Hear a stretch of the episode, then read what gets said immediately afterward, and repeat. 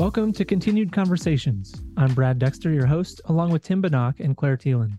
In this season of our podcast, we're taking the opportunity to explore the stories of people that are living with a variety of different neurological conditions. We'll converse about different diagnoses with experts, but what we'll learn there won't tell the entire story. Behind each of those diagnoses is an actual person, an individual, and a support system navigating grief, hopefulness, and developing resiliency. Join us for their journeys.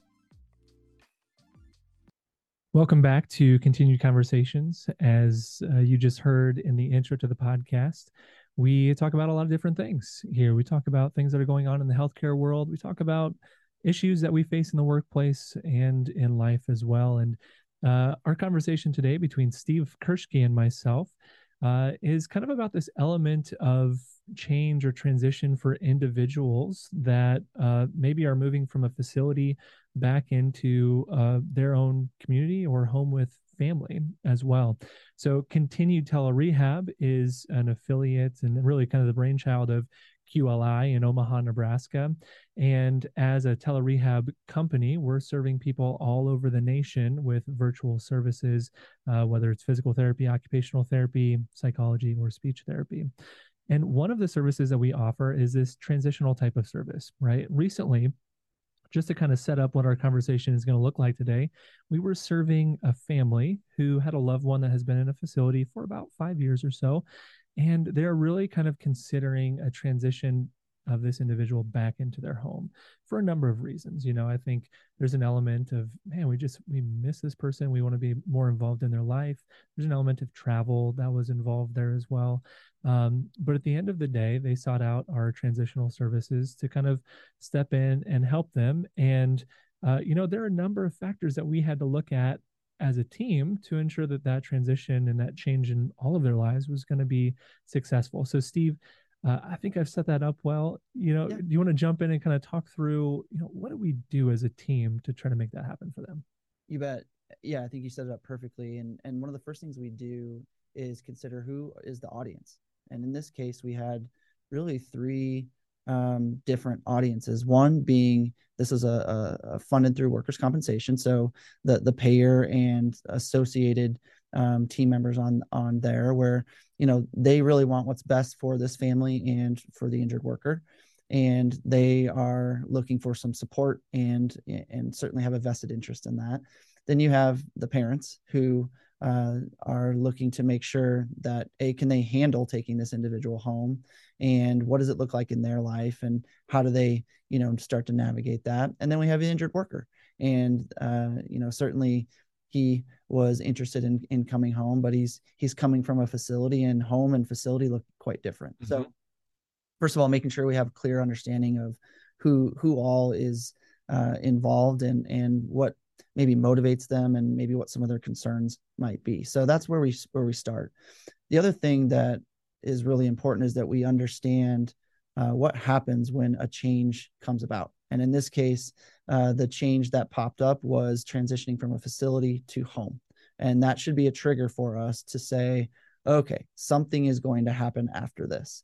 Um, and usually there's this period of time where you start to see if something actually happens. Sometimes it's immediate and sometimes it's delayed. And uh, really we just need to understand that there is that period of time and we're probably going to see something happen. Usually it's a change in performance it's some frustration uh, it, it, could be just like a, a, a time of accommodation. So sometimes it's very minor. Sometimes it can be pretty critical and, and pretty major and pretty urgent. So just understanding that the impact of that can can be very different depending on uh, some of the keys that you put in place which we're going to talk about a little bit more. But at the end of the day we hope that we can help people work through that and they get on the other side and and either make a good decision on what's best for them they're off and running and they're in a good spot. And and so that little visualization is something that we think a lot about and and educate people on. And in this case, there were about five things that we did to lead up to the trial home. This person went on a two week trial home and mm-hmm. and we felt like that was a really great idea, but there was some planning that we did on the front end. So when we talk about the keys to success, one of the first things that we do is start to develop to develop that plan.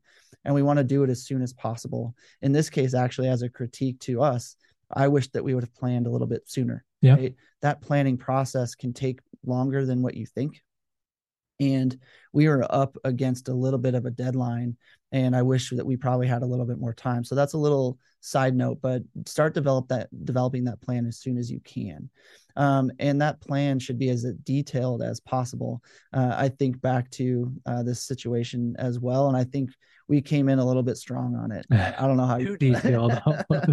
you know, we, we, this is really familiar to us, mm-hmm. and we understand all the risks involved, and we understand what the the family's going to face, and and uh, in hindsight, you know, we could have done a better job of easing into that and and understanding, you know, where this family was at, where the injured worker was at, and and but at the end of the day, you know, we want to be thorough with that. Because that the next thing that we wanted to do, uh, which is the second key, is just set cl- clear expectations, help them understand, you know, here's what you're up against, um, here's what you're going to experience, and here's some potential risks and and and challenges that you might face. And why i think that's important is for a couple of reasons. Sometimes people are just wildly unrealistic. Mm-hmm. they expect it to be easier than what it's going to be uh, in terms of them changing their routines and and what it's going to be like to manage that.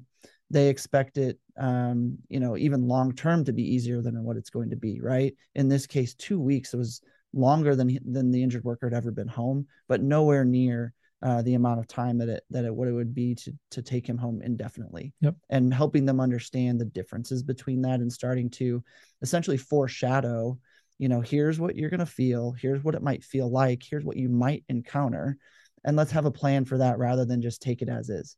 And I think that's sometimes hard for people to really start to face. Yeah, you know, there there's a there are probably certain times in our lives or certain scenarios where it's okay to just quote unquote figure it out, right? Or we'll figure it out when we get there type type of mentality.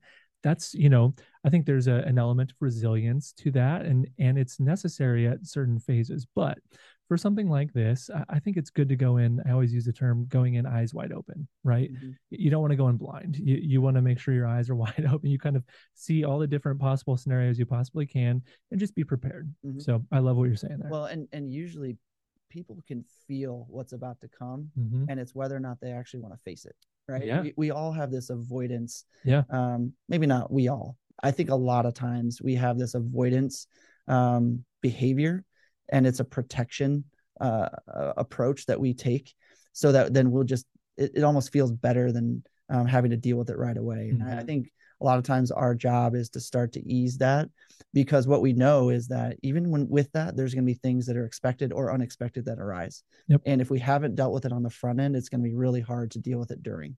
Um, so that's why setting clear expectations and foreshadowing up front is really important. The other thing if possible is to start practicing with individuals with brain injuries especially but i think this actually generalizes into uh, individuals without injuries spinal cord injuries really anything in life if we can start accommodating to the change and the new routine before we actually have to do it, it again starts to ease that. Mm-hmm. For people with brain injury, especially, they uh, hopefully have really good routines in place. And when we change those, it's a really big deal. Mm-hmm. And understanding that it's a big deal is is the first thing. But secondly, knowing that it takes some time to start to shift that. Um, and the better that we can do to practice that, the better the transition is going to be. So those, you know, key one and or key two and three right there kind of go hand in hand, but I do think that that's an important factor. So in this scenario, the start practicing part, Steve, you know, one thing that we we had talked about uh, to the parents early on was just like, hey, what does a schedule look like for uh, your son currently, and and what would that look like at home, and how how can we start envisioning that a little bit more? Would you say that kind of fits with the start practicing part? Yeah, I think that's one example. Um, the other example is we started practicing by actually having the injured worker come home for two weeks mm-hmm. right? So you know that was a, a, repetition of taking him home for way longer than they ever had and experiencing that. And now we're in the next step of like what is the next opportunity to practice? Do we go another two weeks uh, as a trial? Do we do a four week trial? Do we do something different than that? Yeah. So understanding that there's lots of opportunities to do that the other area where I think start practicing happens is we've started to say, what could he be doing back in that facility to practice and solidify some routines so that they're more ingrained and they look more like what it might be like when he gets home. Uh, so practicing looks very different depending on how you look at it and understanding that in doing that it starts to solidify that routine a little bit more. Mm-hmm. And then we actually make the transition transition. So one of the things that we talk about is that simulation is not sufficient. You know, you hear the word simulation thrown around a lot. And if we just simulated, um, we would be in big trouble. So I don't know how you feel. Yeah, it's still that. it's still different than the real world. It's still different than the novel situations that you kind of get thrown into, right? Yeah. Um, it, it's a very good thing. It's helpful, but it it doesn't um, help you anticipate all of the problems. Sometimes it's the only option. Yep. Right. Uh, but it, but in this case, uh, I don't think we simulated. Right. He went home and they we did the thing. Live through what it's like to take care of him for two weeks. Yeah. But we did simulate what it would be looking like for and like a longer period of time. Yep. Right. Because we still have not encountered um, maybe some of the physical challenges that might come up. It's just hard work.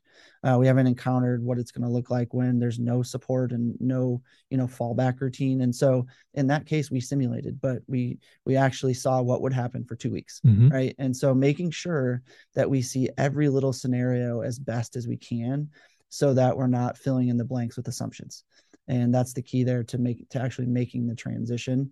Um, i think we see a lot of times we can simulate what home looks like in the facility and then we're confused as to why it fell apart. Um, well we shouldn't be confused by that. We should just expect that right? And then lastly uh, the last key is support for success.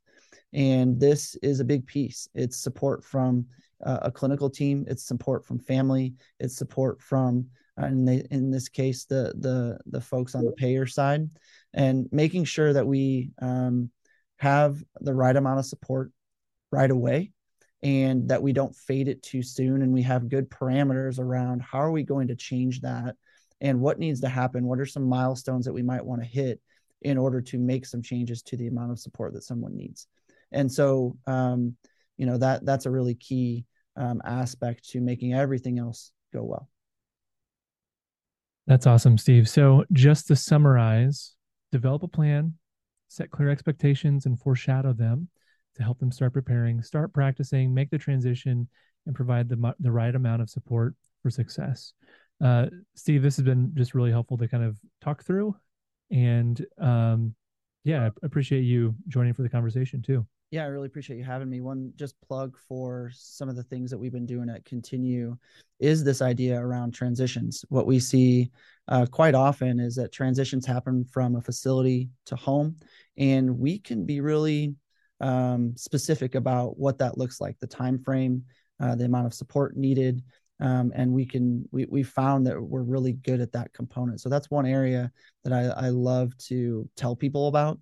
Uh, the other thing to think about is it doesn't have to just happen from a facility to home. Uh, this can happen in a facility. It can happen even at home. So we have, you know, events that happen throughout our life that can create challenges. Um, it could be as simple as starting a new job. It could be um, something as challenging as maybe a change in marriage status, right? Um, but if, as uh, uh, payers, as providers, as family members, um, if we know that those are happening, seeking out the right support for success is something that we would highly recommend. Um, and it's something that we would love to be helpful with. So for those out there listening, just know that whether it's us or someone else, it's it's something to be looking for. Awesome. Well, thanks for joining the conversation today. Thanks for having me. Thanks for joining the conversation with us today. If you found it helpful, please share with your family and friends. You can learn more about us at kintinutelerehab.com or check us out on YouTube, Instagram, and Facebook.